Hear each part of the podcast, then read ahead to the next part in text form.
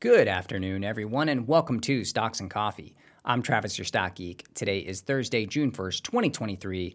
U.S. stocks are pushing higher today with the S&P, the Nasdaq, and the Russell all up about 1%, with optimism over the compromise reached between Republicans and Democrats on the debt ceiling. The House of Representatives passed a bill to lift the debt ceiling into 2025. That bill would also keep government spending capped at current levels for this year and allow for a 1% increase next year. The bill will go to the Senate for a final vote either on Friday or over the weekend. The bill is seen as a positive for markets because it really doesn't cut back government spending, which is still running at about a 5.5% deficit to GDP level in the US.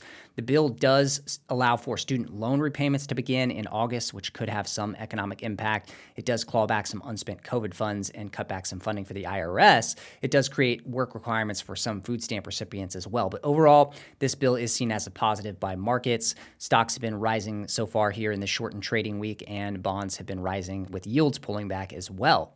With the debt ceiling issue out of the way, markets focus will return back to Fed policy, interest rates, inflation, and the macro economy. There's some concern out there that once the Treasury is able to start issuing debt again, that it could soak up liquidity in the system and create pressure on asset prices like stocks. I'm not so convinced of that. I think with the demand for money markets out there and the reverse repo facility is so large, I think we'll see the liquidity come into treasuries from that area of the market. But TBD, of course, there could be some pressure from the new issuance of treasuries that's coming over the summer to refill the treasury's general account. Now, with regard to the Fed and interest rates, it's been an interesting ride over the past few weeks. Bond yields had been rising quite a bit, and I was surprised that stocks were not really reacting negatively. But bond yields have come in about 20 basis points on the front end of the curve over the past few sessions as the debt ceiling issue has been closer to getting resolved. But the Fed speakers have been out there as well over the past two weeks or so, giving very hawkish speeches, indicating that they are still favoring potential interest rate increases this summer. Now, I think that's going to be a mistake because I think CPI is going to be well below where the Fed funds rate already is today. But nonetheless, that could create a risk for stock markets and asset markets generally if the Fed remains too restrictive. So that's something we're going to need to keep an eye on here with regard to markets. The Fed will have one more unemployment report, which comes out tomorrow, and then also one CPI report, which comes out on June 13th, the first day of their meeting schedule, before they have to make their interest rate decision on June 14th. So it's likely that whatever comes out of the unemployment report tomorrow, as well as what comes out of the CPI report on the 13th of June, will heavily influence what the Fed does at their June meeting. The Fed will also, of course, meet near the end of July on 25th and 26th of July, so they'll have a good amount of data points before that meeting as well. I would characterize recent economic data as pretty mixed and confusing as far as what the economy overall is doing. We continue to see weakness in areas like manufacturing and retail spending, yet pretty resilient data in the unemployment and jobs data. ADP private employment data came out today and suggested that almost 280,000 jobs were created in the month of May. The JOLTS job openings data earlier this week also unexpectedly ticked back up from the prior two months and that showed job increases in the retail, healthcare, and transportation sectors. The weekly unemployment claims number this week came in flattish at around 232,000. So we just haven't seen a major deterioration in the employment picture, at least not yet. The official unemployment rate for the month of May does come out tomorrow from the BLS. We'll keep an eye on that. We have seen weakness in some of the manufacturing and good sides of the economy, which remain very weak. The ISM manufacturing report came out today at 46.9, which was slightly below expectations, indicating continued contraction in manufacturing in the U.S. Commodity prices, especially energy prices, have been pretty weak in the past few sessions as well, although they are bouncing somewhat today. There's a major OPEC Plus meeting this Sunday, which could dictate further production cuts, which may help support the price of oil. But overall, it's down 4% over the past five sessions, even with today's bounce. We do continue to see pretty good news on the inflation front, at least. In Europe, we had inflation numbers this week being reported lower than expectations. Inflation numbers are coming down in countries like Germany and other areas of the EU as they have in the US. Forward looking indicators such as inflation swaps or the bond yield curves do still suggest that inflation will continue to come down. And that's another reason why I just believe that the Fed is going to remain too aggressive here.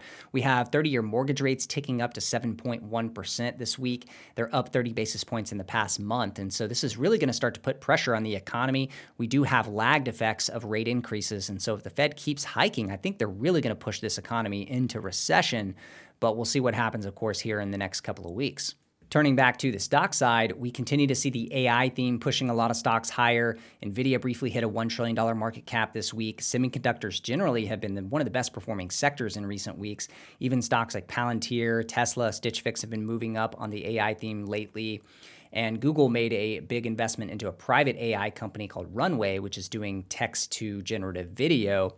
It'll be interesting to see what IPOs come out of this AI bubble. And I'm sure Wall Street will provide more supply into the market for the demand that's out there for AI themed stocks. Outside of those hot areas of AI and semiconductors, it's been much more of a mixed bag lately in terms of stock performance. We've seen weakness in areas like energy, metals and mining, retail. In fact, retailers like Advance Auto Parts, Dollar Tree, Dollar General, Ulta, Five Below, American Eagle, Kohl's, and Macy's have all fallen after their earnings reports. And we have seen some bright spots in areas like software with Cloudflare, Veeva moving higher in recent days. SoFi and the fintech side of the world has been moving up a lot recently, given optimism over student loan repayments. Financials generally have been pretty weak since the crisis in the spring, although they have slowly ticked higher in recent sessions. So we're going to keep an eye on financials because they could continue to remain an area of opportunity, but also an area of volatility. Now, in terms of other bright spots in the market, one area that I noticed this week is nuclear and uranium focused stocks. Uranium miners are up like 5 to 10% just today on optimism over the spot uranium prices slowly ticking higher. There's also a new physical uranium trust called Zuri launching in Switzerland this month that'll be in the market buying more uranium. So, some optimism that uranium prices could continue to move up. Broadly, I would like to see better participation among other sectors and individual stocks here in this current market rally. We'll have a major headwind removed here in the near term with this debt ceiling issue resolved. And then we'll, of course, have some concerns over what happens with all the Treasury issuance. But really, the biggest risk, the biggest headwind to stocks in my mind will continue to be the Fed. And the Fed really remaining too hawkish or too obstinate in the face of improving data is going to be the biggest concern for me this summer, something that I'm going to continue to monitor. I don't think the Fed should be looking at lagging data. I don't think the Fed should be trying to engineer a rise in unemployment levels if inflation numbers are already coming down. So I think the Fed is a real key risk to stocks here in the summer and into early fall. We'll see how they do, we'll see how things evolve, but that's something I'm going to be very hyper focused on. Before we wrap up today's episode, one fun thing to keep on your radar for next week. Next Monday, Apple will start their big WWDC conference event with a big keynote where they're potentially expected to unveil their new AR headset that they've been working on for a few years. So that could be a fun one to see what the specs are, what the capabilities look like. Of course, Meta is trying to beat Apple to the punch with the launch of their Quest 3 device, their VR headset this week funny to see that play out. But I'm very interested to see what Apple produces if they do, in fact, unveil that new AR headset next week. All right, everyone. Well, that wraps us for today. I hope you have a great into your week. I hope you have a great weekend, and I will see you all next week. Cheers.